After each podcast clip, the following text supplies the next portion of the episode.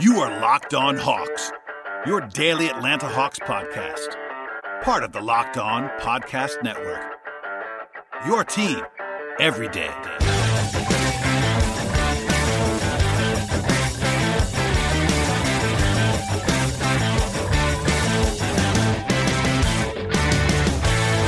Hello, friends, and welcome to episode 200. Yes, 200 of the Locked On Hawks podcast.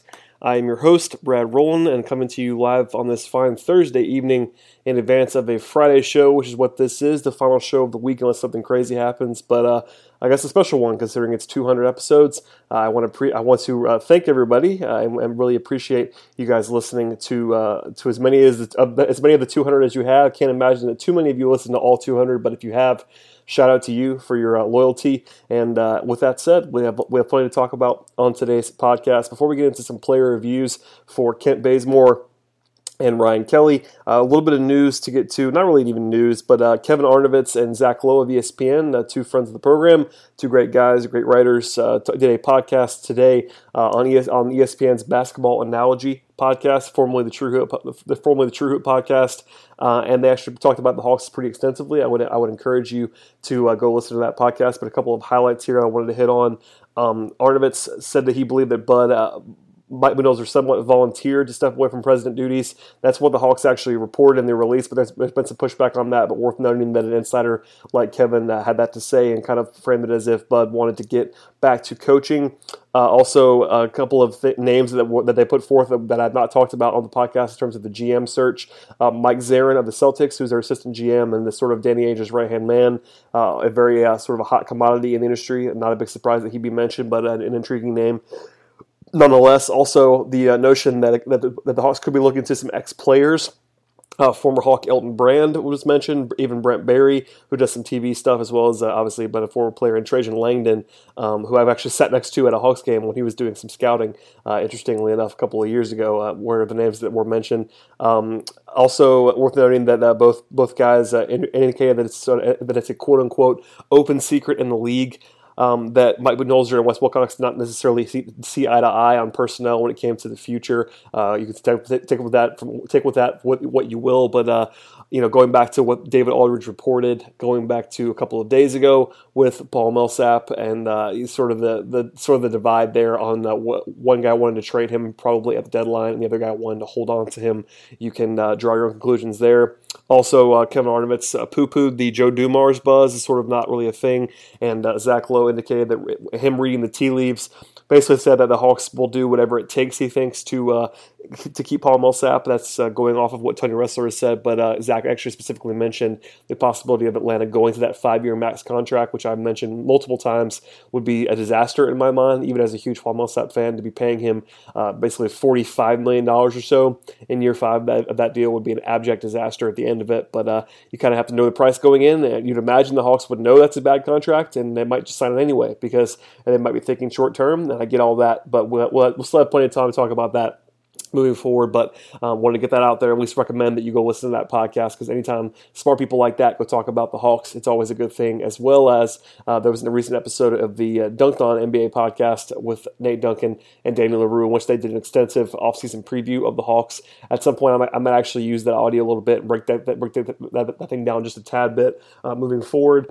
Um, but with that said, uh, it's very it's very much worth a listen and it's extensive and uh, a deep dive, much in the way that Robbie and I did a couple of days ago and also, I would encourage you to listen to episode 199 of the podcast. Robbie and I did not exactly paint the most optimistic picture of the Hawks, but uh, with that said, it's worth uh, hearing and talking about um, because there are some uh, ugly realities with Atlanta. Although you can try to be as positive as you possibly can, and I get that, um, but some of the some of the some of the stuff that the Hawks are dealing with now uh, is pretty treacherous, and uh, that has to be talked about in frank terms.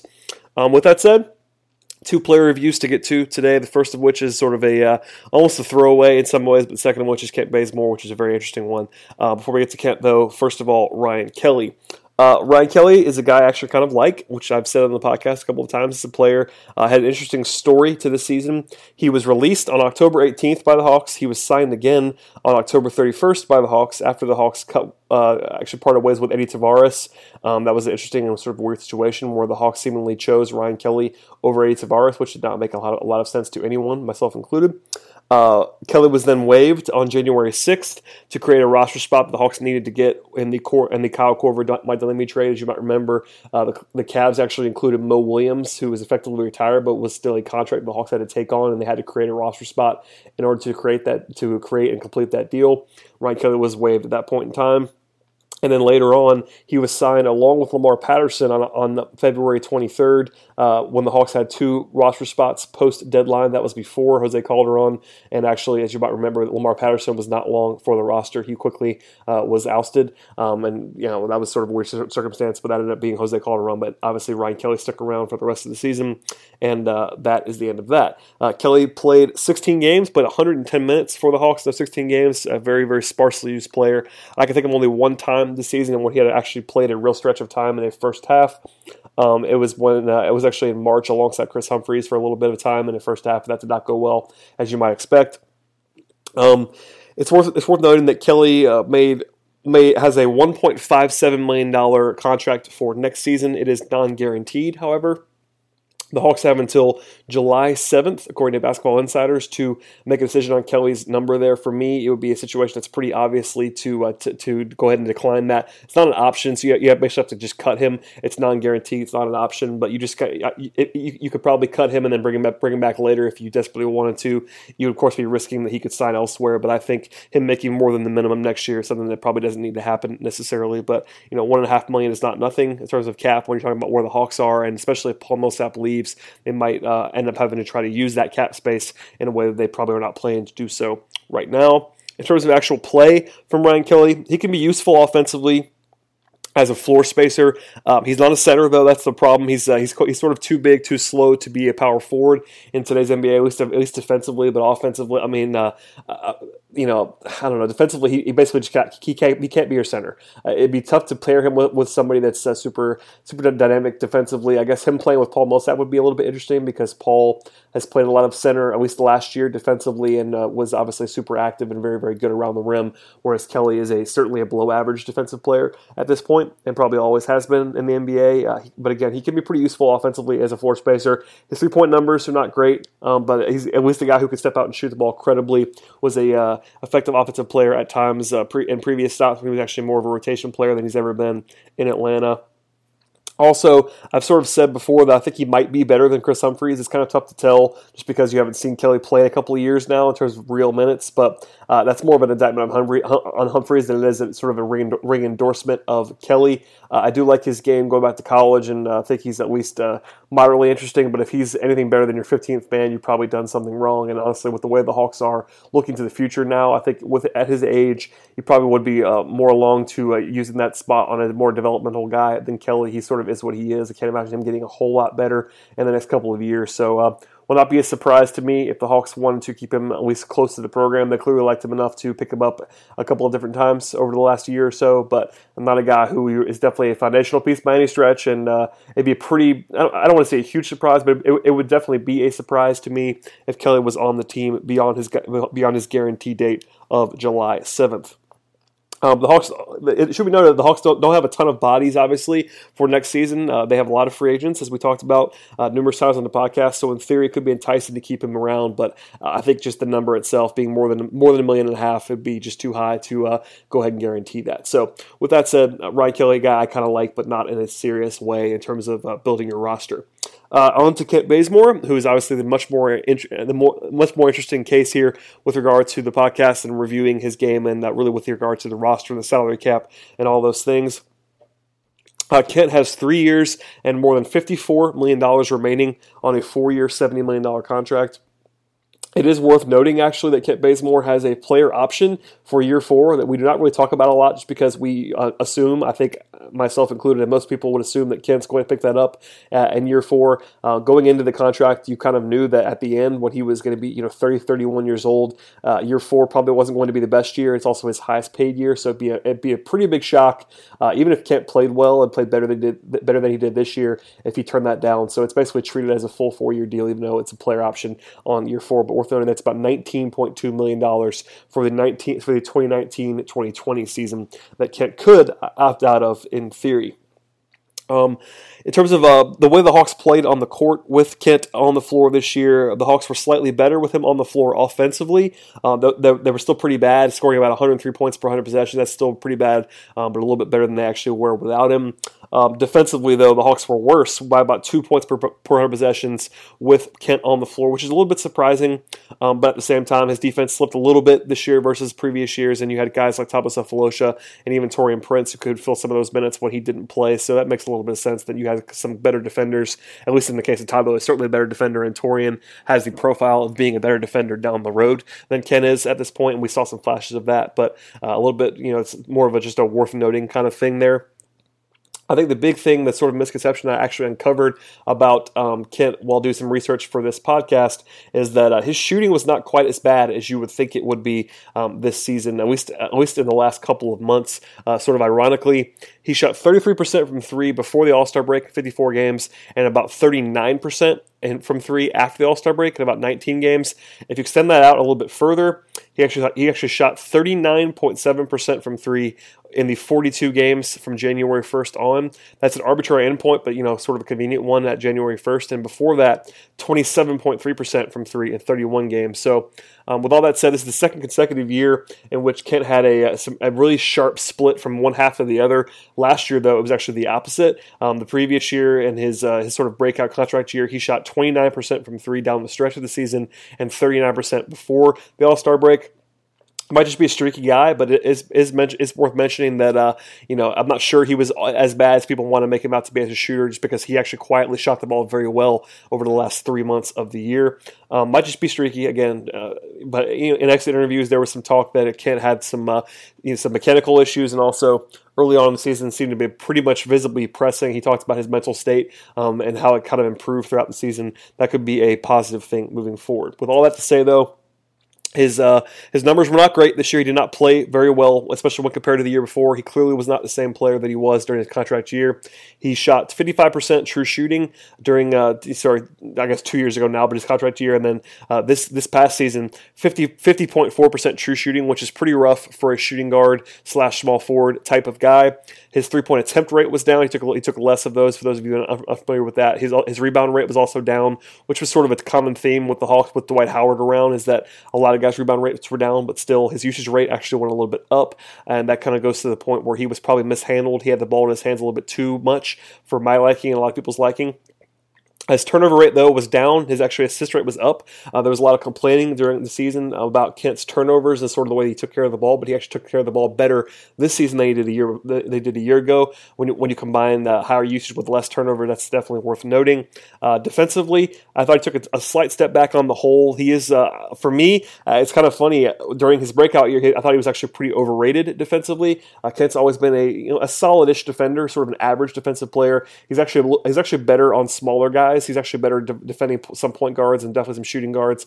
His his strength is not defending small forwards, but he was asked to play a lot of small forward in his uh, in his time over the last couple of years, just because the Hawks had you know Kyle Korver before him, and also Tim Hardaway Jr. this year as sort of a full time shooting guard, and uh, obviously Tim's not going to be able to defend up. So we saw a lot of Kent being tasked with some assignments that are not great for him, but if you put him in more of an appropriate role, he can be a solid defender, if not a pretty a, a pretty good one. Uh, certainly is an overrated one in terms of two years ago, but I think this year it's sort of the jury went too far the other way. He's he's sort of an average-ish defender, which is fine.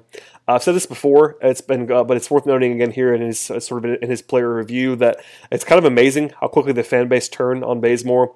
Uh, he was kind of beloved by most people two years ago um, before signing the contract, and you know I get it um, in some ways, but uh, he, he, he is overpaid. Uh, it should be noted though he was worse this season. There's no question about that. His PER was down, his win shares were down, his RPM was down, his uh, value of replacement player, his VORP is what that's called, was down. He was just he was just worse this year. There's no there's no way around it. That was something that was predicted uh, by Robbie Callan in this space a year ago. Um, I do think Kent is a better player than he was in 2016 2017, but not necessarily necessarily as good as he was in 2015 2016, if that makes sense. Sort of somewhere in the middle is the truth. But uh, yeah, interesting to see uh, uh, sort of how the reaction would have been different if Kent signed for less money. I think just the number itself kind of surprised people in, in, in, in, the salary cap market that actually happened.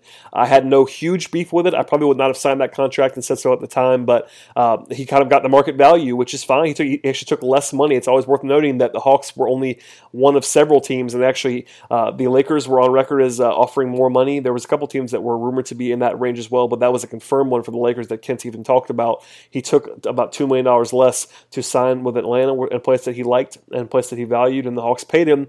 And that should be noted that he is that he is overpaid. But I'd be uh, just very interested to uh, to see how that would change if he was properly paid. And also, I would encourage people to sort of try to remove the analysis of him as a player from the analysis of his, him as a contract. In some ways, obviously, it does matter what he makes. That's why we know what, these guys make is because it does matter in the NBA more than really almost any league is because of all the salary cap machinations. It absolutely matters what Makes, and he is overpaid.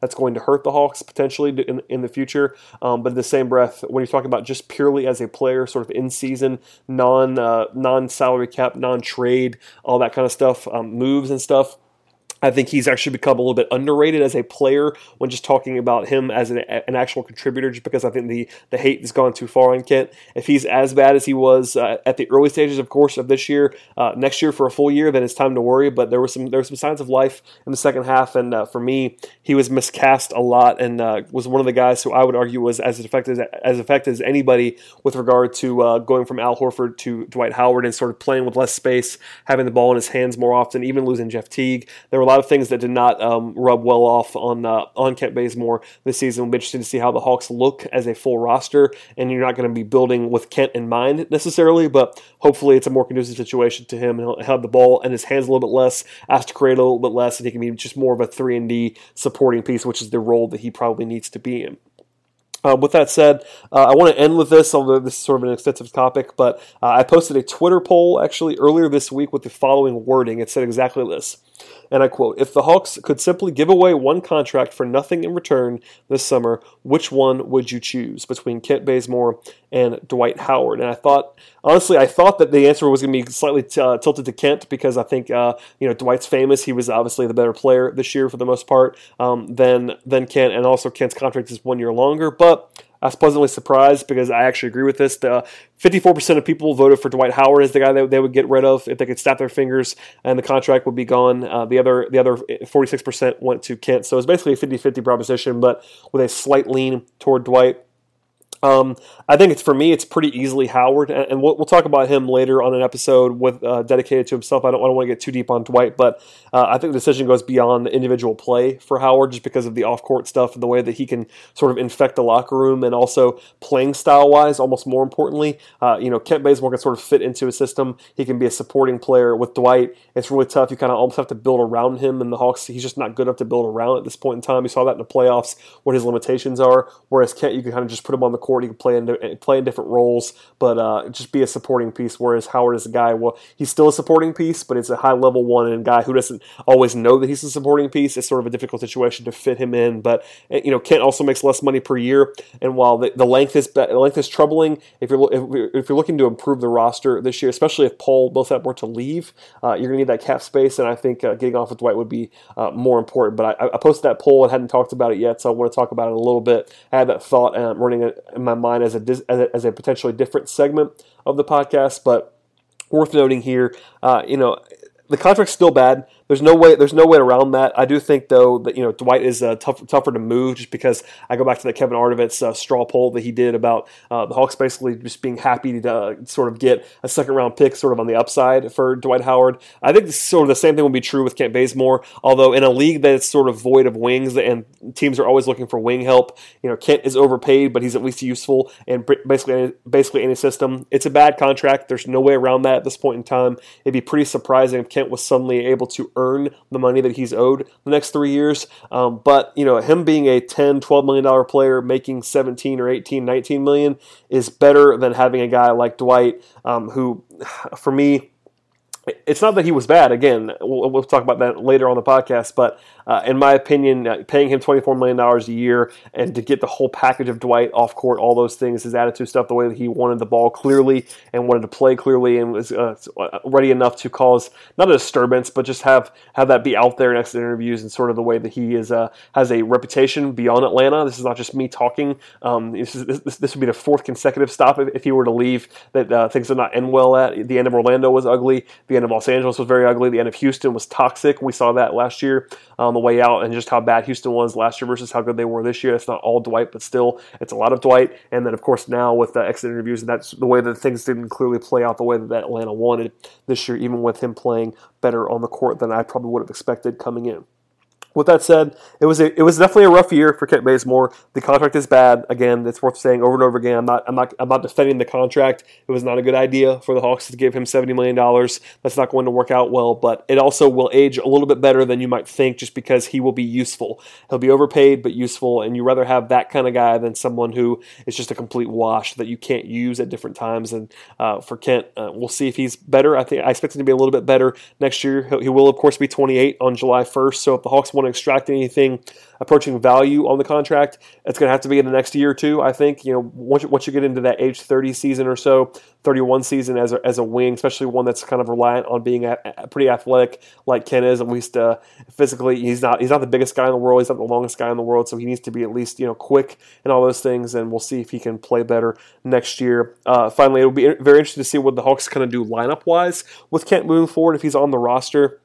You know, you have Taurean Prince now. I would expect Taurean to be the starting small forward next year. He was a starting small forward in the playoffs for a reason. It's because he's, uh, you know, arguably, in my opinion, the best the best asset on the team right now, and uh, he's very young. That's the position that he'll absolutely be playing uh, moving forward. I, I, would argue that he should be playing a little bit more small ball forward potentially, but uh, Bud does not seem terribly enthused to do that. So I think you're going to see Taurean at, at, at, the three for the lion's share of the minutes, and with Kent um, being around, also Tim Hardaway Jr. if Tim is signed, um, and also you have DeAndre Bembry coming in. The Hawks could also sign another guy or two on the wing as well. So, you know, seeing what the lineup construction stuff is will be interesting. You know, pairing Kent and Taurean together on the wing is not the greatest situation in the world. Neither guy is a knockdown shooter. Neither guy is necessarily a secondary creator right now, although Taurean flashed some ability to, you know, use the dribble this year. I think, uh, moreover, you probably would probably be more likely to stagger and have Kent potentially be a bench player obviously paying a paying guy $18 million a year or so to come off, come off the bench, even in this new salary cap environment, is not great. But it's a little bit lessened by the fact that Taurean's making you know two three million dollars a year. So if you combine those two and uh, kind of kind of do the math that way, you're you know you're paying twenty million dollars for your small forward rotation, or at least two members of your wing rotation. That's much more palatable, obviously, and that's one of the reasons why it helps to have guys on the rookie contracts. They're not making a lot of money at all, and Taurean is already, I, I think, pretty much poised to be outplaying that contract as a as a second year player next year We'll see what happens there. But you know, Tim Hardaway Jr. There's there's lots of different things. Ideally, I think the Hawks need to be going into next year with the mind of, you know, unless they think DeAndre Bembry is going to be uh, able to make a big time leap, uh, you know, we'll see what happens. I, I, think I think probably keeping Tim Hardaway Jr. is uh, likely, if nothing else, if only because they have restricted rights on him, and if uh, you know projectability wise, if you went in next year with the four wings on the team uh, being, you know, Bazemore, Prince. Bembry and Hardaway Jr. Obviously, they'll probably sign somebody else in there somewhere, whether it's Dunleavy, um, if they just keep him, or if they go into the free agent market, something like that. Um, but if those are your four guys that are sort of your core wings, um, it's not it's not great by any means because I don't think you know what DeAndre Bembry is right now, even even as a guy I like, and I think Hardaway Jr. is an overrated prospect slash asset right now. But still, you could do worse. That's not necessarily any worse than what you had this year. Although I would argue Thabo Sefolosha is obviously you know probably safer and better than what DeAndre Bembry will be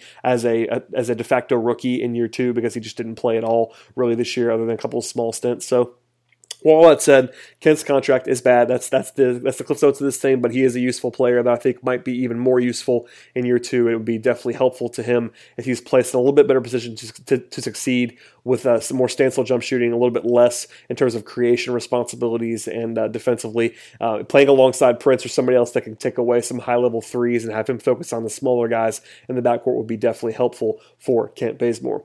Um, with that said, thanks for uh, joining me on the podcast. As always, I, again, I really appreciate you guys sticking with me for 200 episodes. That's kind of a milestone, obviously, and uh, there's lots to get to. We're going to start breaking some drafts, some, some, draft stuff down here. I've been doing a lot of tape study on some guys that the Hawks could have in their range uh, coming up coming up in the draft. Of course, with two picks at 19 and 31 becomes even more interesting because 31 is a very valuable proposition. I'm going to keep saying that between now and the draft, but it is a very very nice pick to have.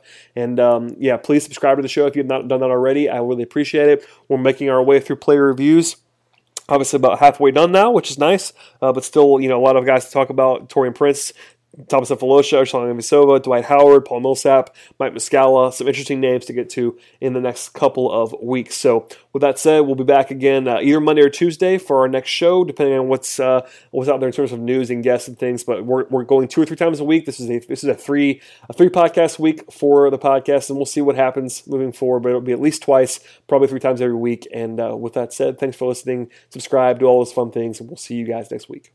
Rush into Old Navy today for up to 50% off store wide. Get dresses from $15 for women, $12 for girls, plus up to 75% off clearance for the whole family right now at Old Navy and OldNavy.com. Valid 1016 to 1020 select styles only.